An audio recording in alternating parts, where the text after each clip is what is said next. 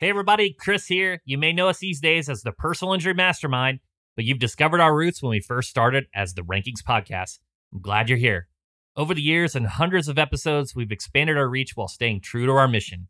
We help you and your firm dominate the competition with insights from some of the best in the legal industry. You may notice that these older episodes sound a bit different. That's because we also embrace change and growth.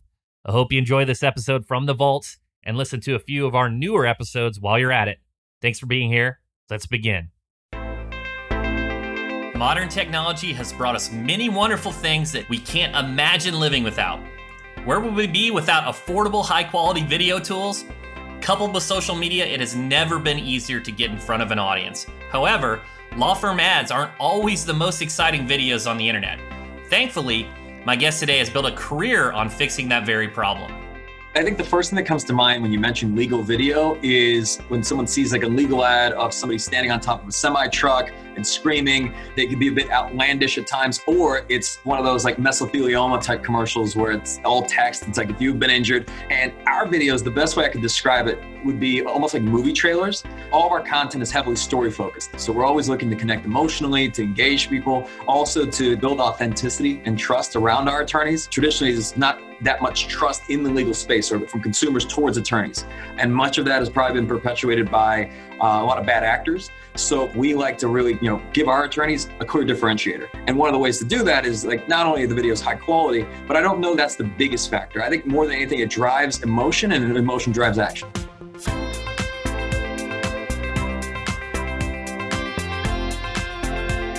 On today's show, I'll be talking with Michael Mogill, founder and CEO of Crisp Video Group. Michael has helped countless firms achieve growth and meet their goals through video marketing, brand development, and leadership coaching. Join us today as we talk about how to use video marketing, why it's important to invest in your brand, what you can achieve through setting big goals, and much more. That's coming up on the Rankings Podcast, the show where founders, entrepreneurs, and elite personal injury attorneys share their inspiring stories about what they did to get to the top and what keeps them there. I'm Chris Dreyer. Stay with us.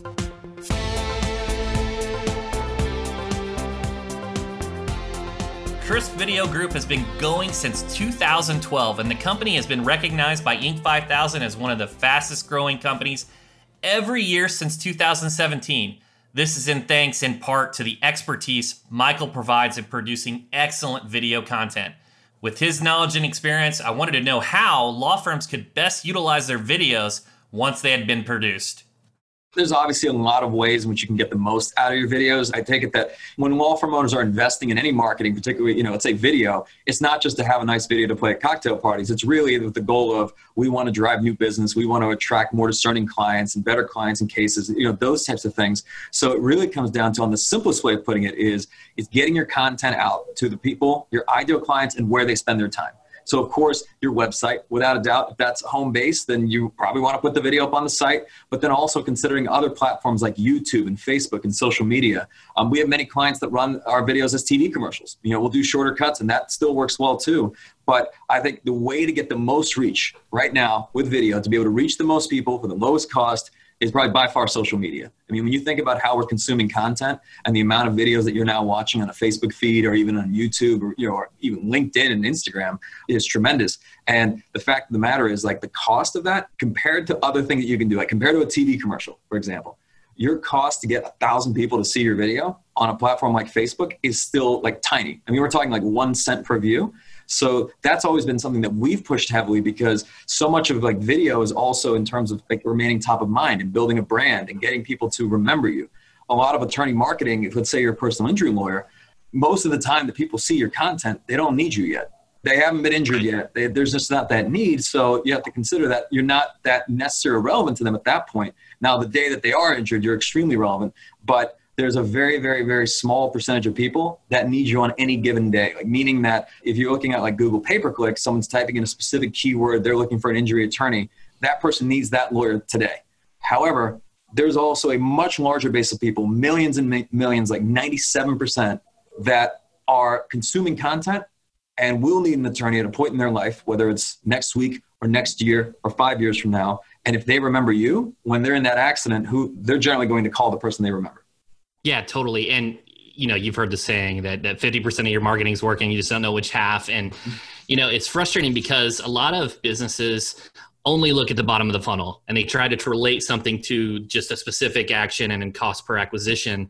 You know what i'm hearing is like investing in the brand. Would you say that's that's kind of fair so we could do an entire podcast on this topic because this is something that I'm especially passionate about. I mean, literally, you look at our business and and how we grew, and we grew over a thousand percent in the last three years. And you're like, well, how did you guys do that? And so much of that was once we started heavily investing in the brand, like brand drivers, like the book, the conference, the ambassador programs, all these different things. The amount we were investing on social, and those are things that in the short term we didn't really see a, a huge response from. It wasn't like we launched an ad and then we started getting phone calls or leads or anything like that. But over the long long term built up so much credibility, so much trust. That was like the most impactful stuff you could have done. And the reason why brand is so important is for a lot of short-term drivers, and I do believe those are important too. I'm not saying don't do the, the stuff that you know is direct response or gets the phone to ring today. It's just that if you are heavily relying on that, and that's the only thing that you are doing, what happens when the PPC costs continue to rise as they are, and you know the cost of acquisition becomes too high. Like it doesn't make sense anymore. At that point, let's say you shut them off, you vanish from the face of the internet. If that's the only way that people are finding you, and because of that, when you build a brand, you build a lot of brand equity. That's how you build that brand trust. That's how you build that credibility. I do believe that law firms have a brand, whether they like it or not. It's either you know by default or by design right? So like the brand, there's something there. It may not be a positive association, but there is some sort of association. And when you look at the most dominant firms across the entire nation, you look at the market leaders in every single market, those firms also have the strongest brands. Like it's not just coincidence. Also, when you look at this stuff, it's like the ones that have been heavily brand focused and building that brand trust. Now, it used to be really expensive. Like You have to do like tons of TV and billboards and radio. So that was that kept a lot of people, unless you were the top market leader, you know, even getting into those mediums was very, very expensive. They were already heavily saturated. But now, when you've got the internet and social, now you can see like small and mid-sized firms build much larger brands over time because they're putting out great content, great marketing, they're getting it in front of the right audiences. I mean, I really do think that is the single biggest factor in attracting the best clients and cases. You want trucking cases? You've got to become the trucking lawyer, right? And the only way that you do that is to brand yourself as such and be remembered as such so this is one of those things that if people have one takeaway from all of this is that investing heavily in the brand, doing the things when you're playing the long game are reaping the highest rewards and are ultimately driving the highest returns for the fastest growing firms that we work with. In working with a thousand law firms in every market of every practice area, big and small, we see clear trends like success leaves clues. And the ones that are heavily investing in their brand and in their brand marketing are the ones that are getting the best clients, getting the best cases, have the greatest credibility, have the greatest trust. When you're the best kept secret, people can't hire you. Right. I love that. I mean, you're just, you're talking about building an asset. And, you know, I've heard you speak at the Game Changer Summit. You talked about, you know, attention and awareness. And that's how people find you. That's how they know you. That's how they like you. That's how they trust you. And Gary Vee was talking about traffic arbitrage and talking about Facebook, talking about LinkedIn and multi channel approach. But, you know, it's all essentially building the brand you know but when you look at your social stack service you know getting granular getting getting to the numbers what do you see driving the most awareness for the lowest cost you know it is traffic arbitrage yeah, so there's a couple things, and, and just to give people who are listening clarity, a social stack. So we offer like a multi-channel social marketing campaign where we like basically distribute the content that we create for a law firm on Facebook, YouTube, LinkedIn, and Instagram, and just hit them at a almost like an unreasonable frequency where your audience is seeing your content nonstop. And I guess the biggest drivers that we see, I mean, if you look at probably the best platforms, out of all the platforms, Facebook's still the best. I think Facebook's still the best for video. YouTube, there's certain versions, like there's like six second YouTube bumper ads, the videos that play before video starts, almost like the ad, that's unskippable. Those are so low cost that you can get a very high frequency on them right now. Now, that said, it's unlikely that someone's going to be, you know, wanting to watch the new Fast and the Furious trailer. It's unlikely they're going to stop everything, call you, book a consult, become a client, you know, and you've got, you know, traumatic brain injury case. It's possible, but probably unlikely. Now, you say that and you say, okay, well, why would I do six second YouTube bumper ads? Well, because you can display your content a hundred thousand times every hour, and they don't have to convert on the YouTube ad. One of the biggest things we see is that you actually see very, very few conversions directly from social media. So from Facebook or from YouTube or from whatever, like somebody sees your ad, clicks your ad, becomes a client. But then we see an actual a high uplift in branded search. So meaning that they saw this stuff, but then they Googled your firm name and then they knew to reach out to you. But then, you know, if you're like looking at this and you're tracking, you're like, well, how do they hear about us? You know, in your attribution, whether your intake staff is doing it, whether you use intake software, it'll probably say Google search. But they had to find out about your, your law firm somewhere. We spoke a lot about videos and brand investment, but they're just two of a few areas that Michael and Crisp Video Group really specialize in. Another big part of Michael's business, and indeed something he personally believes in, is the importance of setting goals. But where some coaches might tell you to set small, manageable targets, Michael seems to follow a philosophy that's more akin to the world of extreme sports go big or go home. So when it comes to goal setting, we become known for either being it's probably a mix between insane and I don't know, maybe there's some sort of like brilliance in that, but like we're setting these huge targets year, over year, and it's like 200% year over year for the last eight years. And when you start to double bigger numbers, those become monumental goals. Like to, to host a thousand person legal conference, that's a big goal. I guess my process with that is always in the sense that if it doesn't change your life, then why would you do it? Meaning that if you set an incremental goal, let's say it's five or 10% growth, if that's not exciting enough to you, meaning that nothing changes, you just do a little better, then what would be the reason behind simply doing it? Like, I actually think you're more likely to achieve a big goal that is life changing and transformational than a small goal that makes no impact because you're simply not excited about it. So, I do think you have to be excited about your goals and they have to be purposeful. So, it's not just like, let's pick a big number for the sake of it. It's something where you look at well, what kind of impact can we make, and not just in our communities and with our clients, but what about for our teams, for our families, you know, for ourselves? That to me is really exciting. And then it's really looking at it from the standpoint that if you already know how to get there, it's not a big enough goal. Like this goal should have unknowns. Like meaning that you set a target and you're like, I have no idea how we're going to do it. Like you're going to have to innovate in some way. You're going to have to figure things out. It can't simply be we're just going to work harder. That would be like a five percent goal. And I also think that if you already know how to get there at the time of setting your goal, that's really a task. I don't know that's a goal that's generally my thought process. But what I can say is like oftentimes when we start these things, we generally have no idea how we're going to achieve a goal like that. You know, in the case of the conference, we'd never hosted an event before. And it, it was really one of those things where we like picked a date and started selling tickets. And at that point, all these things have to come together. Like we, you know, we hired an events manager and logistics manager because we didn't know anything about event logistics, but this person had a tremendous amount of experience that could really support us there also in creating the content and actually marketing the event. You know those types of things cause you to almost increase your capabilities and problem solve and innovate and grow. That by the time you get there and you actually pull it off you know the benefit of all this is you gain the confidence to set bigger goals. But if you rob yourself of that type of opportunity simply by saying well i don't know how to get there yet i've found with large goals there's never a right time for them. And generally there's always going to be some sort of information or capability that you don't have at the time of setting that goal In a world of caution and risk management, Michael's ideas on setting goals were refreshing. And with his encouraging personality and infectious enthusiasm, I'm sure anyone who takes him on as a leadership coach would smash their targets. But one of the consequences of reaching your goals is growth. And growth is great, but to grow, you need to accommodate for the extra work and clients you take on. This leads us to another big challenge law firms face hiring. So I wanted to find out what advice Michael had for lawyers that needed to scale up and bring in new staff. So there's a great book out there. I, I, think this has probably been one of the best things that we ever did and we ever learned as a company. The book is called No Ego by Cy Wakeman. She is somebody who's not only a leadership expert, but also an expert in workplace drama. Because there's a lot of so the challenge around HR is that there's a lot of studies out there that are based on like workplace happiness and like workplace engagement and unfortunately, a lot of those studies are based on interviewing people and employees at organizations based on what would make you happy if that was in place. But it's not actually based upon like what did make them happy. It's what they believed would would make them happy. So it's like a flawed study, right? You really have to look at like the actual outcomes versus looking at what someone would say would bring them happiness and enjoyment. Because I found that you generally cannot buy someone's love. So HR and people are very complicated just in nature, but it really comes down to, I think the biggest factor comes down to just the standards that you set. So meaning that this goes like both ways. If you see something in your organization that's below standard and do nothing, that becomes the new standard. And if you see anything that's off culture and do nothing, then that becomes the new culture. So I feel like as, as leaders, oftentimes, if there's a cultural issue or a team issue, it's because we've enabled it.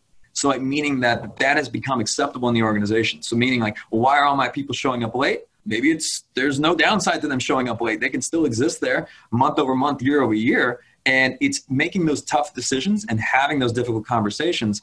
The other thing is just having clear alignment. You know, the biggest thing that I realized years ago with culture was that many organizations are trying to get best places to work, and we got it. You know, but what I realized over time was that if you are trying to be the best place to work for all of America, well, you're going to be a very mediocre company. You're going to be probably a very low output, mediocre organization.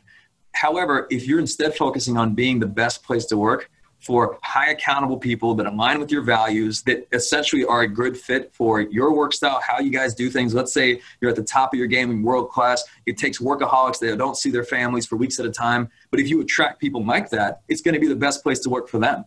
It may not be for somebody else, but that's how you can ensure value alignment.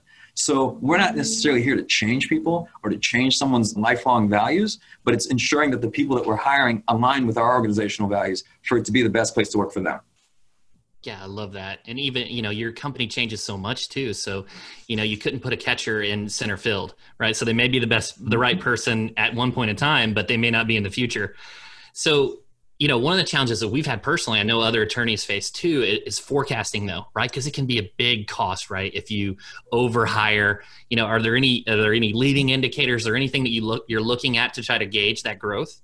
It's a good question you ask it. I, I would say that uh, how I've approached it now is that the right person, that A player, that all star, that you know, that person you would find one, I don't think you can ever overpay for them because there's never if you look back at your best team members ever in the history of your organization and you look at the absolute best one, would you ever feel that you would ever overpay for that person? Probably not. Like so they're worth it, number one. But two, when they're like that good, it's always in, in my experience has been worth it bringing them on board because you can always find you know what you can do and where you can place a really great person um, many businesses struggle actually on the opposite side of like not being able to scale up capacity fast enough because they're going to wait until let's say until we get more business until we get more cases or whatever it might be. But the challenge is that when that happens because marketing will typically outpace hiring now you're looking for somebody. And let's say it takes you i don't know a month or two to find them then you hire them but they got to put in a two week notice where they were at then you got to train them which takes another two to three months so you're looking at like three to four months sometimes to ramp up somebody from like the time you decide to hire to the time that they actually get in place and they're operating at their capacity um, so that's a very long runway.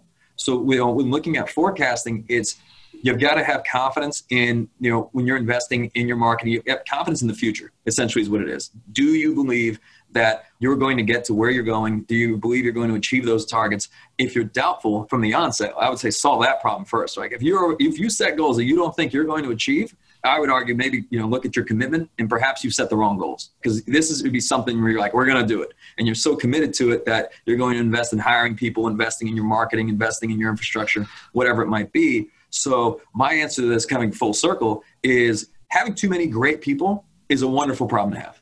Yeah, and when you overhire too, it gives you a little extra motivation to hit that big yeah. goal. If you build it, they will come.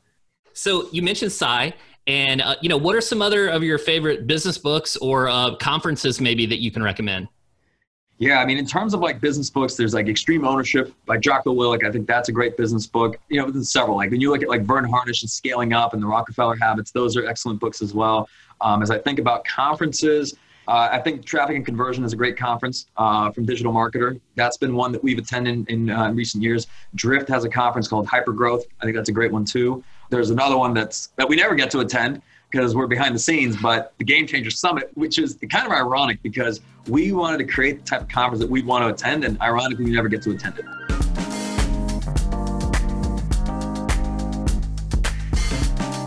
What other questions and stories have we not talked about? Do you think would be important? Something that's always fascinated me has been about like why do let's say the most successful law firms in america or business owners let's say why are they succeeding? Whereas some people may not be as successful and like what are the differentiators between that? And not only is it their mindset i mean it's always it's always mindset right? But it's also in the way in which they make decisions. So meaning that are you looking at from the standpoint of i'm going to invest in something but how do i invest the least and make the most? I think that is a very selfish mindset. Like when i see people doing that kind of stuff i think okay so you're looking at how do you give the least amount of value to get a desired outcome and a desired result so you can extract the most profit? And again, if you do that, that's it's all about you. It's not about your your team or your clients and anything like that. Whereas if you flip that and say, well, how do we go out there and just create the most value? So like without even considering oftentimes like, well, but I want to make sure I get every dollar, every penny out of this, right? So there's there's investments that we make, for example, where we decide, let's say at the conference, we're going to serve like warm lunch and uh, and breakfast. What would it be if we took away the breakfast? Like, yeah, okay, I, I can't quantify that. Well, let's say we get rid of the, uh, the you know the open bar that we always do on, on the, the Friday evening. We'd probably save like a quarter of a million dollars at this point but like, and I don't know the ROI of the open bar. I don't, but it's a good experience for our attendees. So we, we always look at that and say, okay, well, that's probably the right thing to do. And when you have this type of mindset in the standpoint of like, how do we invest and deliver the most value from our clients? It always comes back. Like I find like when you are investing, like in your business and when you are investing in other companies and other, you know, the vendors, you know, in your team, it always comes back to you. But if you're one of those people that's trying to hold on to their pennies, that's saying like, look, I just want the guarantees. Like, Chris, can you just do the thing that you can guarantee will get me all the trucking cases? And those people are never successful in the long term. And it's not because you're just cheap, but it's also because you are looking at it from the standpoint that, like, you want to control everything and you want to be able to have guarantees around things. But is your mindset about how do I make the most money or more about how do I make the greatest impact and provide the most value? Because when it's the latter, that's when you actually do see that return. And then from my experience, that's what it's been. Um, the biggest thing I think that stops people is just that, you know, sometimes there's unknowns around like, well, what's my ROI going to be? But the best things require like playing the long game. So a lot of times you have to just have that confidence in not only like your team, because you're not going to invest any money if you don't have confidence in your team. Like, why would you, you want to drive more phone calls and more business if you don't feel confident your intake team can answer the phones properly? So you got to have confidence there too. And the more confidence you have there, the more that you will invest. Um, but it's also from the standpoint of let's say you do make all these investments. If you're leading with, okay, this is going to be beneficial for our clients. We're going to have a better experience at our office. When clients come in, we're going to make sure that that's world class for them. That's what's going to drive that, that client experience, referrals, all those different things that are the sources of the very best clients and cases. So th- those things have the highest ROI, but many firms are so reluctant to do it because it's not guaranteed a dollar in, a dollar fifty back. Michael truly is an expert in law firm growth. His principles of value, ambition, overcaution, and dreaming big will definitely resonate with a lot of law firm owners out there. If you want to expand your practice and find out how to navigate the world of legal marketing, check out Crisp Video Group at crispvideo.com or listen to his podcast, The Game Changing Attorney.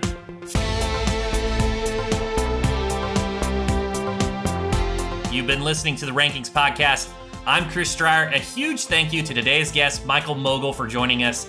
You can find all of the links from today's conversation in the show notes. And we want to hear from you. Do you use video to help market your law firm? And what are some big goals you've set yourself up for this year? Drop us a review and let us know and share your thoughts. Thanks for joining us. We'll see you next time.